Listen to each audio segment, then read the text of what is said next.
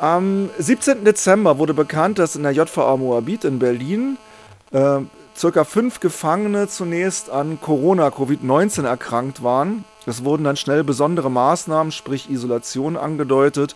Und wenige Tage später wurde auch ein weiterer Gefangener von denen, die als Kontaktperson galten, in die JVA Tegel verlegt, sodass dieser Coronavirus jetzt wahrscheinlich in verschiedenen Berliner JVAs irgendwie Gefangene betrifft. Ich begrüße am Telefon ein Mitglied der Gruppe Criminals for Freedom. Hallo. Hallo.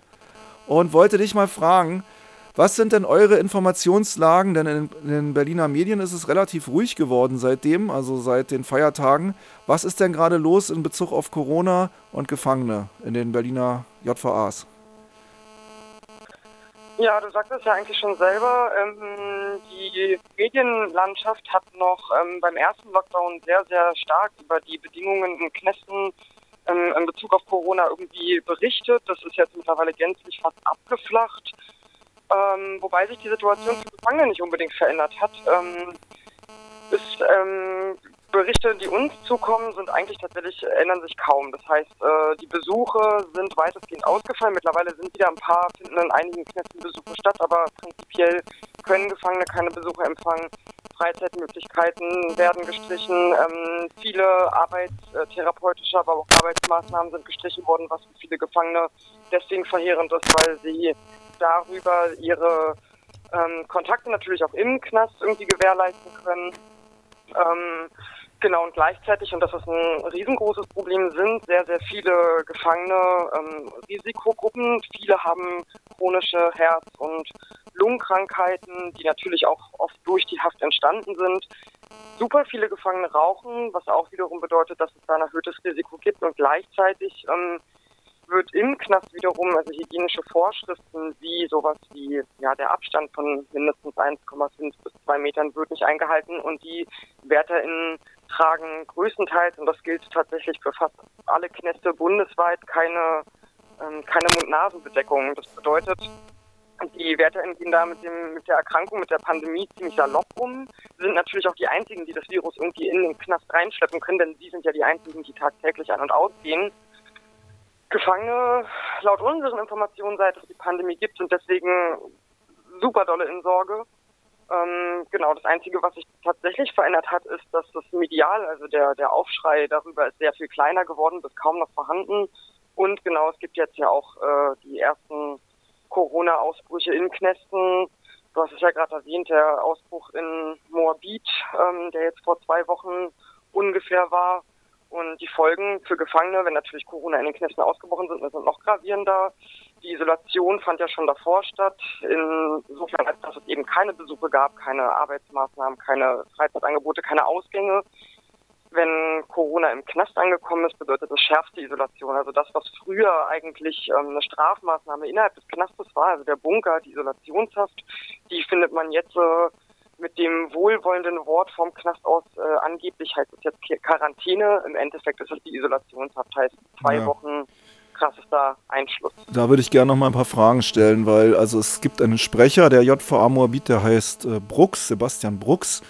Und der hat verschiedentlich Medien gegenüber gesagt, dass sie besondere Maßnahmen angeordnet haben. Er hat das nie konkretisiert, aber damit ist wahrscheinlich Isolationshaft gemeint, oder? Ja, auf jeden Fall. Was anderes kann das auch gar nicht sein. Ähm, uns haben Gefangene aber auch tatsächlich direkt berichtet. Also es bedeutet für sie jetzt, sie werden zwei Wochen eingeschlossen. Ähm, also es ist im Endeffekt genau das gleiche wie die Isolationshaft. Ähm, manche haben noch, das ist dann eine gute Situation für die tatsächlich einen Zellennachbar mit drinne. Ähm, wenn zwei, die eventuell positiv sein könnten, zusammen eingeschlossen werden. Aber de facto ist, sie können nicht raus.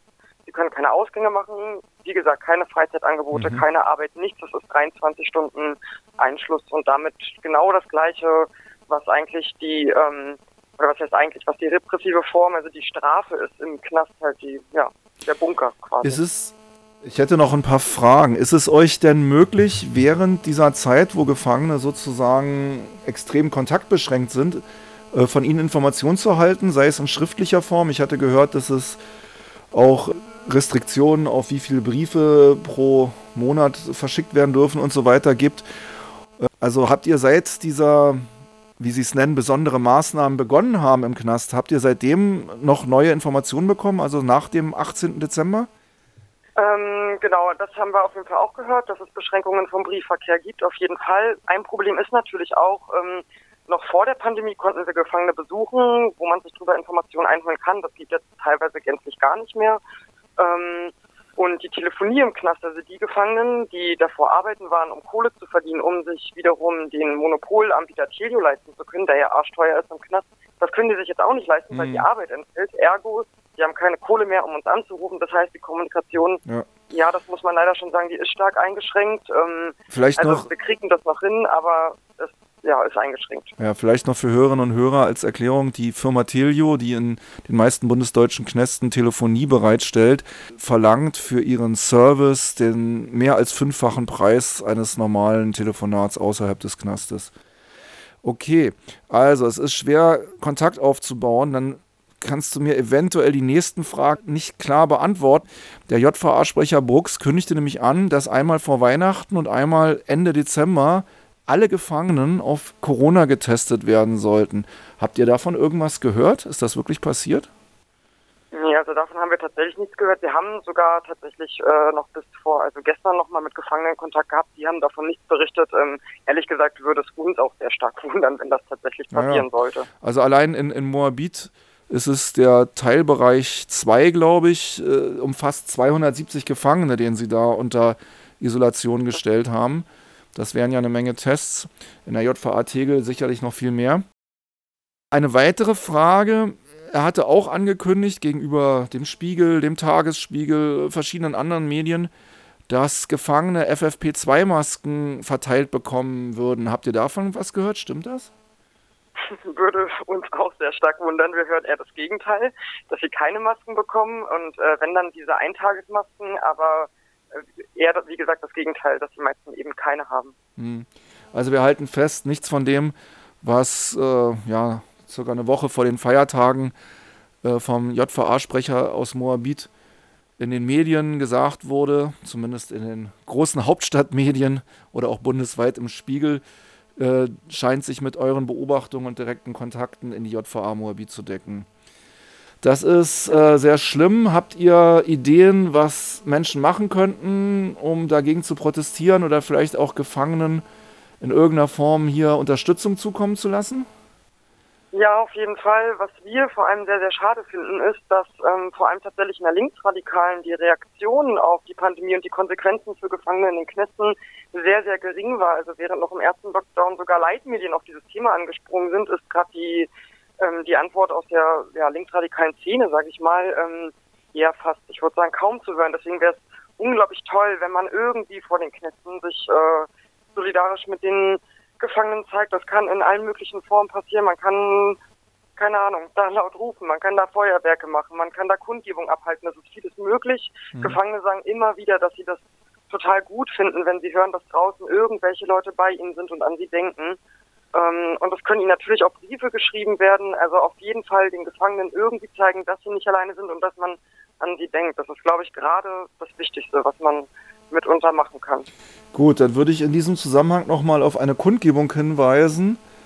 Äh, am 30. Dezember, also heute, wenn ihr diese Sendung hört, gibt es in Lichtenberg vor dem Frauengefängnis der JVA in Lichtenberg eine Kundgebung, eben in Solidarität mit den Gefangenen.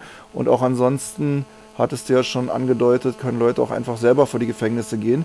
Vielleicht eine letzte Frage noch, weil viele Menschen haben vielleicht keine Erfahrung, wie sie Gefangenen schreiben oder wie sie überhaupt an Adressen von Gefangenen kommen. Könnt ihr da vielleicht auf eurer Internetseite oder sonst wo äh, vielleicht Hilfestellung leisten? Ja, wir haben auf unserer eigenen, also auf unserem eigenen Blog, haben wir eine Kontaktliste von Gefangenen, und zum anderen haben wir aber auch eine Seite, nennt sich Links und da sind ganz viele andere Gruppen drauf, die auch wiederum Kontakt, äh, Kontaktadressen zugefangen haben. Also sich da einfach mal durchklicken und die Adressen zusammensuchen. Dann sag doch bitte nochmal langsam zum Mitschreiben für alle, die das jetzt interessiert, eure Blog- oder Webseitenadresse an, bitte. Mhm, das ist ähm, Criminals for Freedom, alles zusammengeschrieben und klein, Punkt, noblogs criminals.org.